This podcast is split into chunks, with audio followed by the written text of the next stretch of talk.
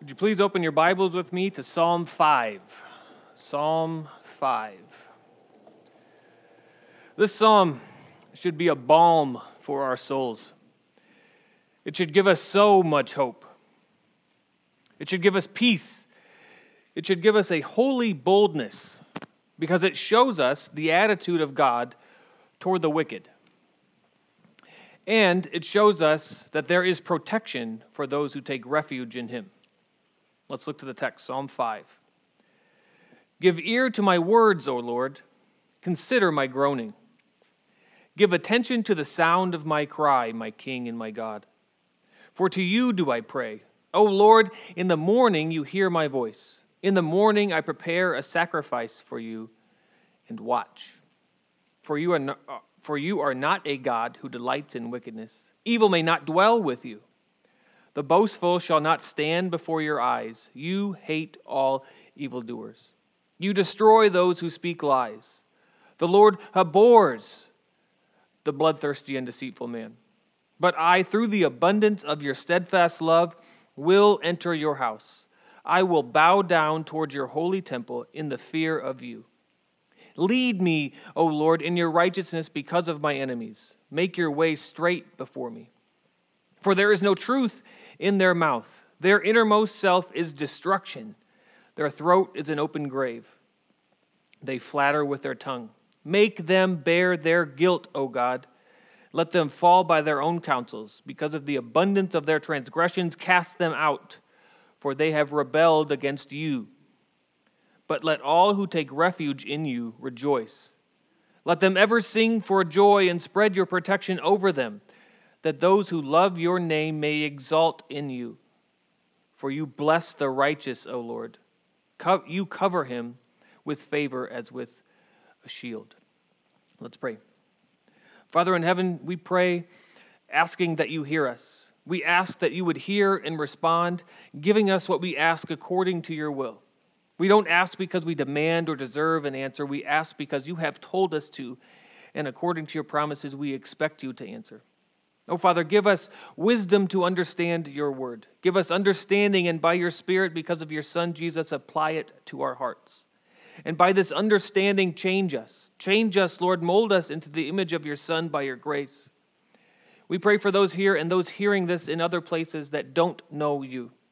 For those who do not know you yet, Lord, grab onto them now and do your work. Take them by the heart and overcome them and persuade them until, by the very faith you give them, they come into your kingdom. Bring many sinners to yourself, even this morning, Father, for your glory. Father, I pray as for myself as I preach, that I, w- I would only preach what is helpful, what is beneficial for your people. That you would, by your word, even as I preach, strengthen those who hear and even strengthen me as I preach. For your great glory and the salvation of souls, I pray. In Jesus' name, amen. I have a tendency, no, an instinct, I think probably bred into me over the course of many generations of conflict avoidance. This means that not only do I hate interpersonal conflict, but with, with myself and someone else, but even as a, by, as a bystander, if there's conflict of any sort, my instinct is to crawl into a hole and stay there until the bombs stop going off. God has graciously given me boldness for the gospel and teaching, but I am by nature never looking for a fight and get nervous when other people are. All that to say, these last several weeks and months have been trying, as I assume they have been for many of you.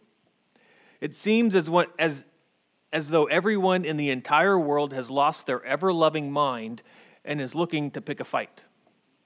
It almost doesn't even matter what the fight is about. From it could be from politics to family matters to the church to the best way to handle a viral outbreak. And I just want it to stop.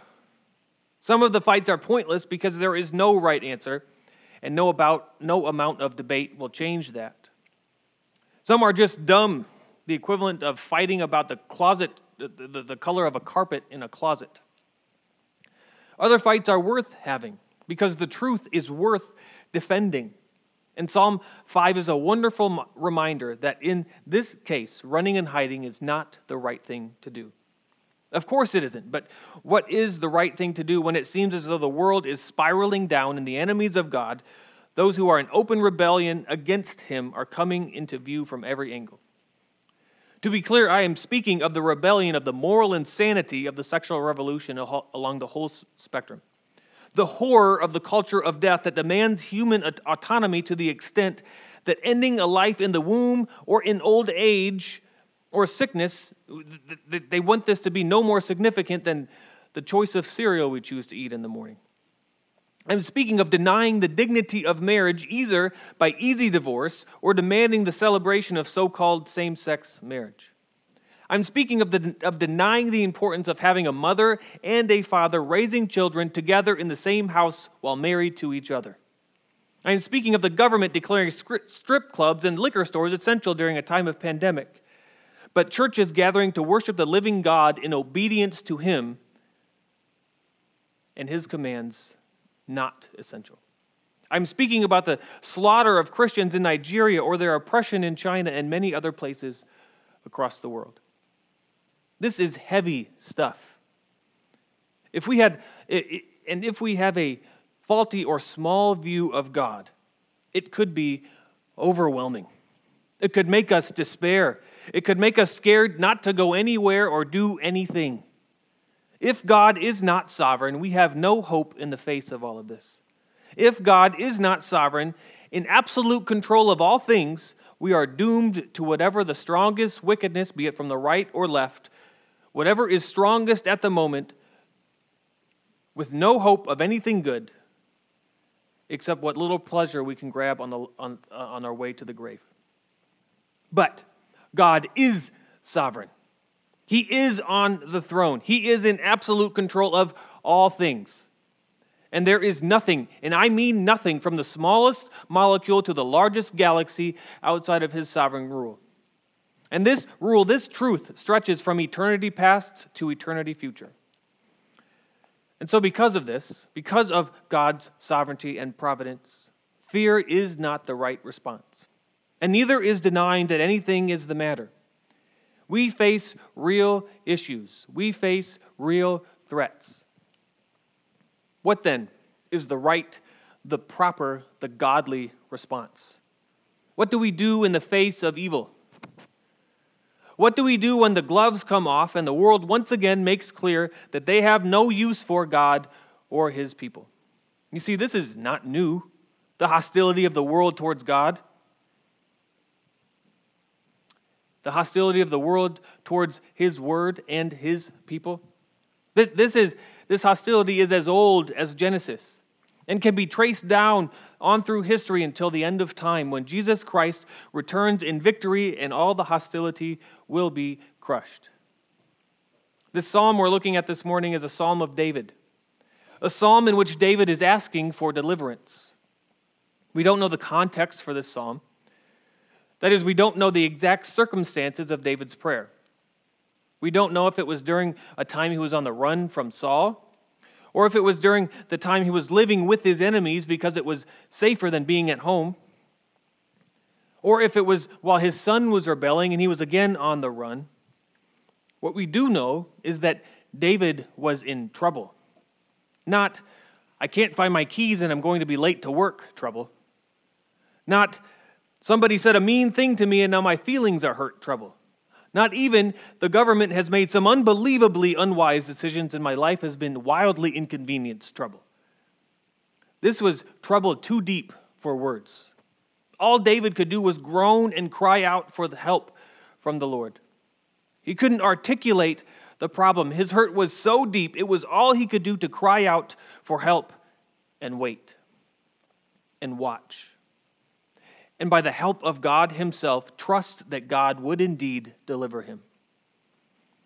Because of the length of the psalm, we'll take it in five stanzas, two or three verses at a time. And this setup gives us a contrast between God and the wicked and the righteous and the wicked. So, those who are made righteous by God's covenant love and those who live by lies.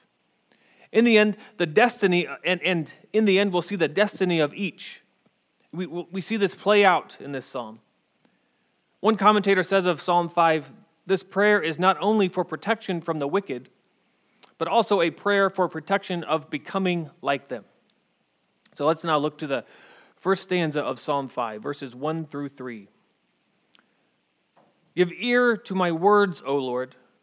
Consider my groaning. Give attention to the sound of my cry, my King and my God, for to you do I pray. O Lord, in the morning you hear my voice. In the morning I prepare a sacrifice for you and watch. David begins his prayer by asking for God to hear him because he expects an answer to his prayer. This might seem like an obvious point that David expects an answer that David prays in expectation of getting an answer. But this is actually an essential part of prayer. And even in these first few verses, we can learn a lot about how to pray. And here I don't just mean the words to use, but the attitude with which we bring to the attitude we bring to prayer. So the first thing to notice here is the urgency that David prays with. Look at the language he uses in the first three verses. Give ear Consider my groaning. Give attention. David here is crying out to God Pay attention to me, O Lord. The Lord is his only hope, and David prays like it. He recognizes that the Lord is king. This is the anointed king of Israel, putting himself in the proper place before God. David understands that though he is king of all around him, he is still under the rule and sovereignty of God, entirely dependent on Him. The second thing I want to draw our attention to is the persistence with which David prays. When he says in verse 3, O Lord, in the morning you hear my voice. In the morning I prepare a sacrifice for you and watch. This, the implication is that this is a morning by morning practice. David prays each morning. He brings his need before the Lord and will continue to do so until he gets his answer. This is consistent with what Jesus taught his disciples in Luke 18. The first seven verses. And he told them, this is Jesus, he told them a parable to the effect that they ought always to pray and not lose heart. He said, In a certain city there was a judge who neither feared God nor respected man. And there was a widow in that city who kept coming to him and saying, Give me justice against my adversary. For a while he refused. But afterward he said to himself, Though I neither fear God nor respect man, yet because this widow keeps bothering me, I will give her justice, so that she will not beat me down by her continual coming. And the Lord said, Hear what the unrighteous judge says. And will not God give justice to his elect who cry out to him day and night? Will he delay long over them? I tell you, he will give justice to them speedily. Why does David continue to pray? Because he understands this truth. How much more will God listen to and provide for and give justice to, to his people than a wicked, unrighteous human judge? George Mueller was the founder of several, several orphanages that saved and served thousands and thousands of young people in the 1800s in England. As he began his first orphanage, he resolved never to ask for donations, but to pray for all his needs and those of his children under his care. God heard and answered Mueller's prayers. He always had enough to feed and clothe and train the children sometimes well in advance, and sometimes they would sit down to eat with nothing on the table, praying that God would provide the meal. He always did. Mueller also persistently prayed for the salvation of two of his close friends. He prayed for them every day for more than 60 years. One of them was converted just before Mueller's death, probably when he preached his last sermon, and the other was converted within a year of his death. That is what persistence in prayer looks like. That is the way we should pray for the desires of our heart, morning by morning, trusting the Lord will answer for our good and for his glory. The last thing I want to point out before we have to move on is the expectation with which David prays. David prays expecting to be answered. In verse 3, David says, In the morning, you hear my voice. In the morning, I prepare a sacrifice for you and watch. David prays and then he watches. He waits. He expects an answer. He is convinced that God will hear and answer him. This is not pride on the part of David as though he were worthy of an answer. He prays in faith, expecting an answer because he trusts the Lord to work according to his promises. Do we pray this way? Do we pray really expecting an answer? Do we pray with urgency? Do we pray persistently? Do we do this because we are convinced that as sure as there is a nose on our face, God will answer us? Or do we go through the motions of prayer, praying without belief, without faith?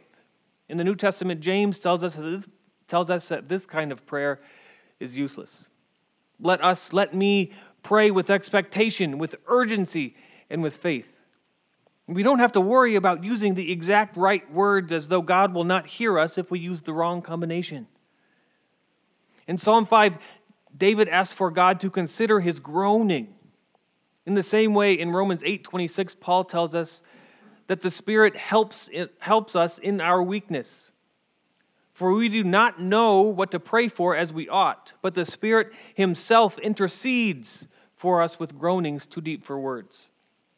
To quote R.C. Sproul, our inarticulate longings to pray properly are an indication to us that the indwelling Spirit is already helping us by interceding for us in our hearts, making requests that the Father will certainly hear. So, wanting to pray and wanting to pray rightly is a sign that the Holy Spirit is already at work in us and in our prayers. What, what a gift of God to his people. Okay, we, we have to keep moving. In the next stanza, verses 4 through 6, David turns from speaking with only God in view to speaking with God and the wicked in view. Here, verse 4 For you are not a God who delights in wickedness, evil may not dwell with you. The boastful shall not stand before your eyes. You hate all evildoers. You destroy those who speak lies. The Lord abhors the bloodthirsty and deceitful man. This, this right here is why David can call to the Lord with a confidence he does. It is in the character of God to hate wickedness. It is the character of God to righteously judge and then righteously condemn those who do evil. The end of that judgment is destruction. I want to be careful here and not go further than the text does, but I also want to go just as far as the text goes. So, what do these verses reveal about what God thinks of evil and those who do evil? Joseph Carl helpfully notes that in these three verses, there's a progression, a step by step tracking of the Lord's alienation from the wicked, from general to specific sin, and increasing in the intensity of how God views sin. First, God does not delight in wickedness. He is not pleased with it in the least. The works of wickedness do not please him. Not one of them. Second, God will not have evil near him. God is not mixed with evil. There are no good and bad impulses brought together in God. God is all sinless and all perfection. Habakkuk 1:13 says of the Lord, "You who are of pure uh, you who are of pure eyes, then the see evil and cannot look at wrong." Which leads us to the third step in the progression, which is more specific. The boastful shall not stand before your eyes. What does this mean? This is the particular sin of folks who refuse to stand in truth. To those, uh, it, it's those who are wise in their own eyes, yet foolish in they're, they're wise in their own eyes and foolish in reality. Those who say they have no need of God. They will not stand in the presence of the Lord. He will not hear them, He will cast them out. This is the beginning of the judgment to be separated from God. Fourth, God hates evildoers, He hates them. We know this is true because in the end, when God justly judges and condemns the wicked, he throws them, not just their sin, the whole of them, into hell. Matthew Henry says, the workers of iniquity, are very foolish. Sin is folly, and sinners are the greatest of all fools. God hates nothing that he has made, but fools are of their own making, and those he hates. Wicked people hate God justly, therefore they are hated of him. And it will be their misery, and it will be their endless misery and ruin. Fifth, God will destroy those who speak lies. And sixth, the Lord abhors the bloodthirsty and deceitful man. This is serious stuff. To abhor means to look at something with both hatred and disgust. This is the view God has toward both evil and those who practice evil. This should cause us to tremble. We are so sinful. In thoughts and words and actions, we outside of Christ fit all of these categories. We outside of Christ have no hope of standing before the holy, sin hating God and not being destroyed. These verses are both a warning and a promise to all who will not repent. This is the fate of all who stand against the Lord. He will do what is just, and what is just is to destroy all wickedness. So, if, if it is true that God hates and will destroy evildoers, and it is true, what hope can anyone have? We've spent enough time in Romans these last several months to establish the fact that all have sinned and fall short of the glory of God. And no one is righteous. No, not one. No one understands. No one seeks for God. All have turned aside. Together they have become worthless. No one does good, not even one. Where then is our hope? Is there anything that can save us from this destruction? And the answer is found in the next stanza, verses 7 and 8, when David again turns to have only God in view. Verse 7 But I, through the abundance of your steadfast love, will enter your house. I will bow down toward your holy temple in the fear of you. Lead me, O Lord, in your righteousness because of my enemies. Make your way straight before me. God will cast the wicked out, but David here knows that his hope is not in himself. His confidence that he will enter the house of the Lord does not come from his own ability to please God with how he lives. His hope comes exclusively from the steadfast love of God. This phrase, the steadfast love of God, comes from the Hebrew, Hebrew word for covenant love, the love that God has bestowed onto his people. This is the special, specific, sustaining love the love that only God can give. So when David said, I will enter your house through the abundance of your steadfast love, he was not being arrogant or haughty. He was admitting his own guilt and unworthiness to come in on his own. And this is the only way that God allows anyone to come in humility by faith alone. Remember Jesus' parable from the Pharisee and the tax collector in Luke 18? Jesus says, Two men went up into the temple to pray, one a Pharisee and the other a tax collector. The Pharisee, standing by himself, prayed thus God, I thank you that I am not like other men, extortioners, unjust, adulterers, or even like this tax collector. I fast twice a week. I give tithes of all I get.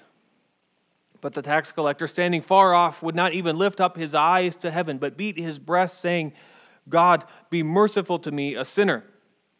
I tell you, this man went down to himself, down to his house justified rather than the other. For everyone who exalts himself will be humbled, but the one who humbles himself will be exalted.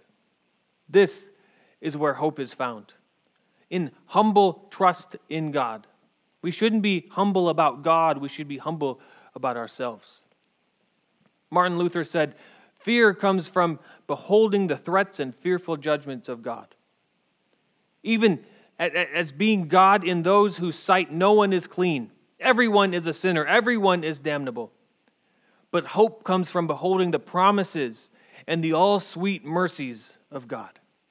In the primary place we see the mercy of God is in Christ Jesus. Romans 5 8 through 11 says, But God, shows his love for us in that while we were still sinners, Christ died for us. Since therefore we have now been justified by his blood, much more shall we be saved by him from the wrath of God. For if while we were enemies we were reconciled to God by the death of his Son, much more, now that we are reconciled, shall we be saved by his life. More than that, we also rejoice in God through the Lord Jesus Christ, through whom we have received reconciliation. Through Christ, through the abundant love of Christ, we enter the Lord's house. We are reconciled with God. Are you reconciled with God? Have you put your faith in Christ? Have you trusted that when Christ died on the cross, he died in your place, taking the wrath of God, the just hatred of your sin upon himself? If you have not, don't wait. The wrath of God remains on you. And as we have seen and will see again, if you refuse, if you do not repent and turn from your sin and trust in Jesus Christ, the only end of this, of this story is destruction and eternal death. But if you have trusted in Christ, you, along with all other believers who have, have been reconciled, you have been made right with God through the life and the death and the resurrection of Jesus Christ. So, now what do we do with this reconciliation. We ask God for the grace to live in this reconciliation by faith, which is what David prays. If you're following along, I'm in the second half of verse 7. I bow down toward your holy temple in the fear of you. Lead me, O Lord, in your righteousness. Because of my enemies, make your way straight before me. David knows that he can't walk in righteousness on his own. The Lord must work in him. The Lord must go before. This is the first request that David has made in this prayer in the midst of trouble. He doesn't yet ask God to deal with his enemies, though he will. David's first concern is that he is righteous in the sight of God, even when his enemies surround him, especially when his enemies surround him. That should be our first concern as well. It should be our first impulse when we are in trouble to ask that God lead us in righteousness. For his name's sake, that we do not bring shame on his name in the face of our enemies. In the next verse, David turns his focus on the wicked again. For there is no truth in their mouth. Their inmost self is destruction. Their throat is an open grave. They flatter with their tongues. Verse 9 picks up where verse 6 left off. David continues in his description of the wicked. He says, For there is no truth in their mouths. They continually speak lies. This is, this is not only because they are liars, but because they are corrupt, sinful, rotten throughout. From top to bottom, inside out, not one part is untouched by sin. Their hearts are dead. Jesus says in verse 6, or in Luke 6, verse 45, the good person out of the good treasure of his heart produces good and the evil person out of the evil treasure produces evil. For out of the abundance of the heart, the mouth speaks. This is why the gospel is so important. This is why there's no hope for anyone outside of Christ. We are all, every one of us outside of Christ, rotten throughout. We are not all as bad as we could be, but there is not one part of us left untouched by sin. We must be made new. We must be made alive from the inside out in order, in order to please God. Otherwise, we bear our own guilt and we cannot stand up under that kind of judgment. Look at what David says in verse 10 Make them bear their own guilt, O God. Let them fall by their own counsels because of the abundance of their transgressions. Cast them out, for they have rebelled against you. David here is making clear that his enemies are actually rebelling against God and his commandments. David's enemies are coming against him because they hate God. And so David asks God to deal with them. James Boice says this is not a personal vendetta, but a concern for the rebellion against God. David asks God to condemn sin rather than justifying sinful behavior and to see it See to it that the plans of the wicked fail and that they are banished while they are in such a state of rebellion. It is exactly the kind of prayer we should be able to pray when we see the evil effects of sin in our fallen world. We have to be careful here not to mix up ourselves and our, with what we want and God and what He wants. Our enemies are only our enemies in as much as they are God's. What I'm trying to say here is that we must be careful not to think that just because someone questions us or our politics or our decisions about one thing or another, that that makes them our enemy. It might just mean we're wrong or being a jerk. To be clear, I'm not talking about differing on the evils I talked about at the beginning of the sermon. Evils like abortion and actual, actual persecution, and attacks on the family, and rebellion against the creation order and the laws of God. We are to hate those evils as God hates them. This judgment that David calls for is just what will happen. The wicked will fall by their own counsels. The idiocy of their ideas and ideals cannot stand. As an economist once said, if something can't go on forever, it will stop. And a whole mess of things fall into this category. From sinful ideologies like critical race theory and actual racism, to Marxism and nationalism that lead to riots, to the whole array of the sexual revolution, to every single sin and departure from the perfect law of God, they cannot go on forever because God will judge them. God will deal with evil fully and finally. This should give us so much hope. This should give us so much hope in this time of radical change in our country and around the world. During this time in which it seems like the very foundation of all we have ever known is, cr- is crumbling before our eyes. The whole world has gone insane. And we should find our hope in this that our country, our business, our job, even our very lives are not our refuge. God is. Christian, we do not find our hope in this world or anything in this world. This world is passing away before it will be made new. Our hope, our joy, our refuge is found in God. And this is how David ends his prayer. Verses 11 and 12. But let all who take refuge in you rejoice. Let them ever sing for joy and spread your protection over them that those who love your name may exalt in you. For you bless the righteous, O Lord. You cover him with favor as with a shield. David just piles up the ideas of safety in trouble in these verses. He illustrates the character of God and the people of God as those who take refuge in the one who provides the safety. David says, Let all who take refuge in you, all who turn to you, all who come to you for protection, be joyful. Let them rejoice forever in you. Cover them, protect them, make a place for them that they might exalt you and glory in your name. Those who live under the shield of God can sing for joy. They can sing for joy forever because they are eternally safe in Him. And He will bless them, He will cover them with His favor. That doesn't mean that this life will be easy. No, it'll often be hard.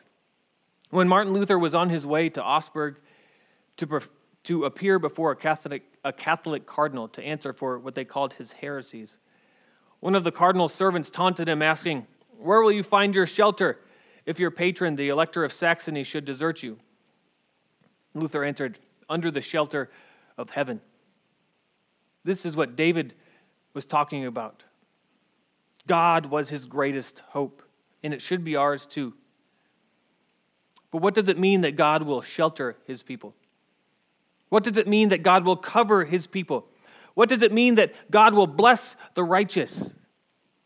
It means that he will surround those whom he loves with his favor. He will bless them with what is best. And what is best is God himself. God gives himself to those who love him because he loved them first. This is astounding. This should be fear and anxiety crushing. God gives us Himself. There is no greater good than this.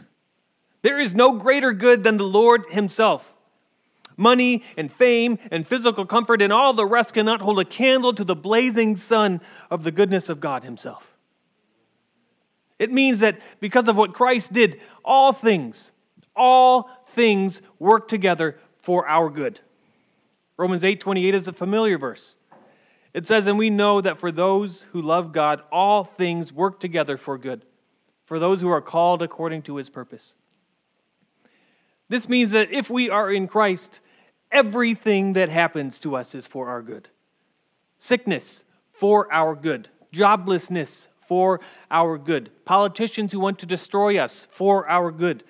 Or as Paul would say in verse 35 of the same chapter tribulation or distress or persecution or famine or nakedness or danger or sword, all these are for our good because we overcome them through Christ. It doesn't mean that these things themselves are good, but that God is working them for our good because He is sovereign. He is not surprised, He ordained it, and He, he will give us all we need to face whatever comes. We are promised just a few verses down from Romans 8 28 and verse 32. He who did not spare his own son, but gave him up for us all, how will he not also with him graciously give us all things? This is an argument from the greater to the lesser.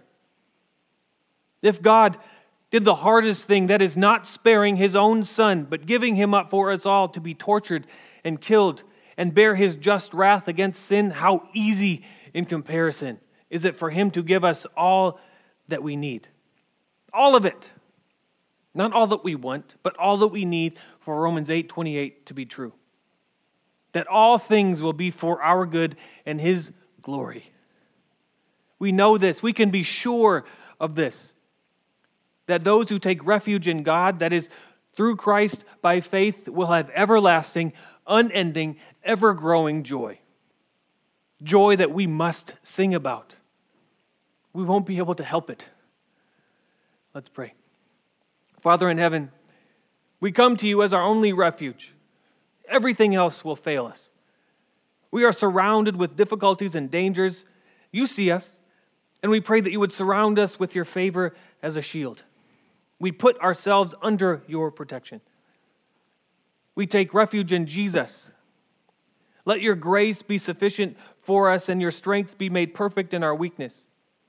We pray that you would, by your word through your Spirit, root out all the sin and corruption from our hearts that we would be pleasing in your sight.